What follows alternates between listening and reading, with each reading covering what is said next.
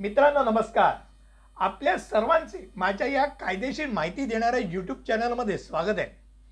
आजच्या या ब्रँड नवीन एपिसोडमध्ये आपण माहिती घेणार आहोत न्यायिक आणि गैरन्यायिक स्टॅम्प पेपरबाबत। म्हणजेच आपण जेव्हा ज्युडिशियल आणि नॉन ज्युडिशियल स्टॅम्प पेपरबद्दल गोंधळतो त्याची माहिती आपण आज घेणार आहोत। तुम्हाला हे माहिती आहे का की भारताच्या प्रत्येक राज्यात विविध कागदपत्रांकरता वेगवेगळ्या किमतीचे स्टॅम्प पेपर लागतात। म्हणजे महाराष्ट्रात जो स्टॅम्प पेपर लागतो ज्या डॉक्युमेंट करता, ते उत्तर प्रदेशमध्ये वेगळ्या किमतीचा स्टॅम्प पेपर लागतो, माहिती आहे नाही ना? आपल्याला खरंच माहीत नव्हतं ना की महाराष्ट्र हे सर्वात महागडा असं कायदेशीर प्रांत आहे। अशाच मजेशीर आणि माहितीपूर्ण व्हिडिओसाठी माझ्या या चॅनलला नक्की ऐका। स्टॅम्प पेपरवर माहिती संपूर्ण घेण्याकरता, जाणण्याकरता हा व्हिडिओ शेवटपर्यंत जरूर ऐका। आता पहिल्यांदा आपण बघूया ज्युडिशियल स्टॅम्प पेपर म्हणजे काय। न्यायालयामध्ये ज्या स्टॅम्प पेपरचा वापर होतो त्याला ज्युडिशियल स्टॅम्प पेपर म्हणतात, म्हणजे हा न्यायिक स्टॅम्प पेपर। आणि ह्याचा वापर खास करून कोर्ट फी भरण्याकरता होतो।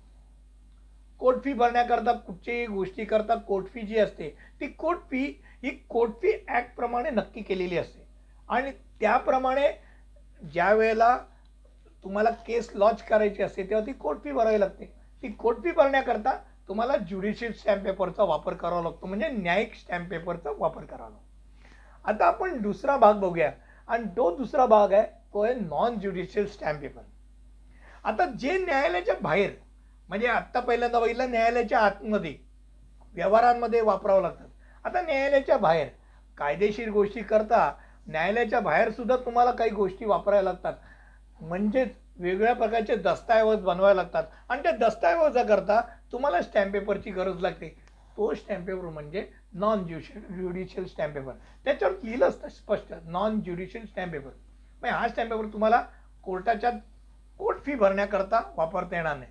आता या नॉन ज्युडिशियल स्टॅम्प पेपरमध्ये काय काय दस्तऐवज बनतात, म्हणजे नै दैनंदिन तुम्ही जे स्टॅम्प पेपर बघता आणि वापरता ते दस्तऐवज कुठे कुठे, तर ॲफिडेविट आहे, इनडेम्निटी बॉन्ड आहे, पॉवर ऑफ अटॉर्नी आहे, ॲग्रीमेंट आहे, पार्टनरशिप डीड आहे।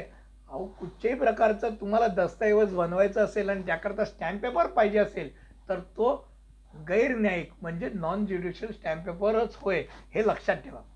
आता यासाठी इंडियन स्टॅम्प ॲक्ट म्हणजे इंडियन स्टॅम्प ड्युटी ॲक्ट हा लागू होतो।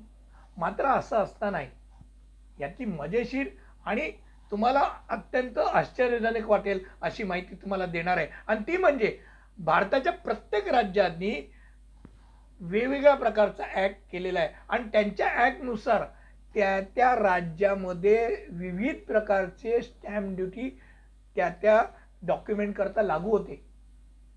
म्हणजे महाराष्ट्रामध्ये पॉवर ऑफ अटॉर्नी किती रुपयावर होते ती दिल्लीमध्ये ती वेगळ्या स्टॅम्प पेपरवरती होते, हा फरक आहे।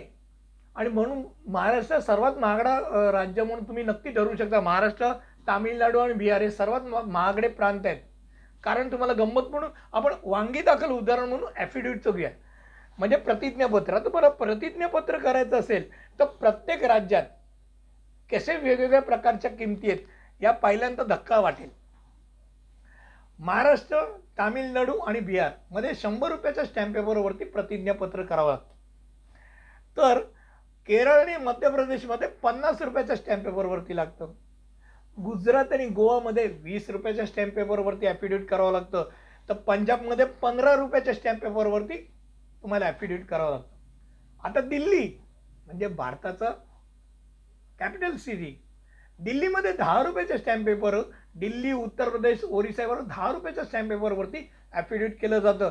तर मिझोराम आणि मेघालयासारख्या राज्यामध्ये सात रुपयाच्या स्टॅम्प पेपरवरती ॲफिडेविट केलं जातं। मी वकिली सुरुवात केली त्र्याण्णव साली, तेव्हासुद्धा महाराष्ट्रात मी दहा रुपयाचा स्टॅम्प पेपर बघितला होता, सातचा बघितला होता। म्हणजे म्हणजे आपण किती पुढे आहोत, आपण प्रगतिशील किती आहोत हे यातून दिसतं।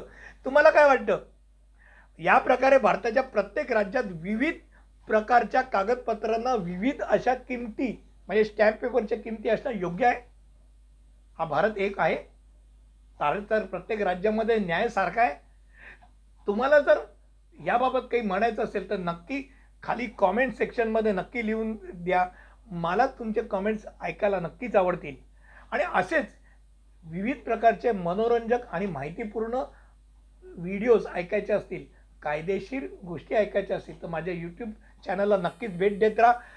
माझं यूट्यूब चॅनल नक्कीच लाईक आणि सबस्क्राईब करा आणि असेच इंटरेस्टिंग कंटेंटसाठी मला इंस्टाग्रामवरती पण फॉलो करू शकता. परत भेटूया अशाच वेगळ्या इंटरेस्टिंग लीगल अर्थात कायदेशीर माहितीसहित. इथपर्यंत धन्यवाद.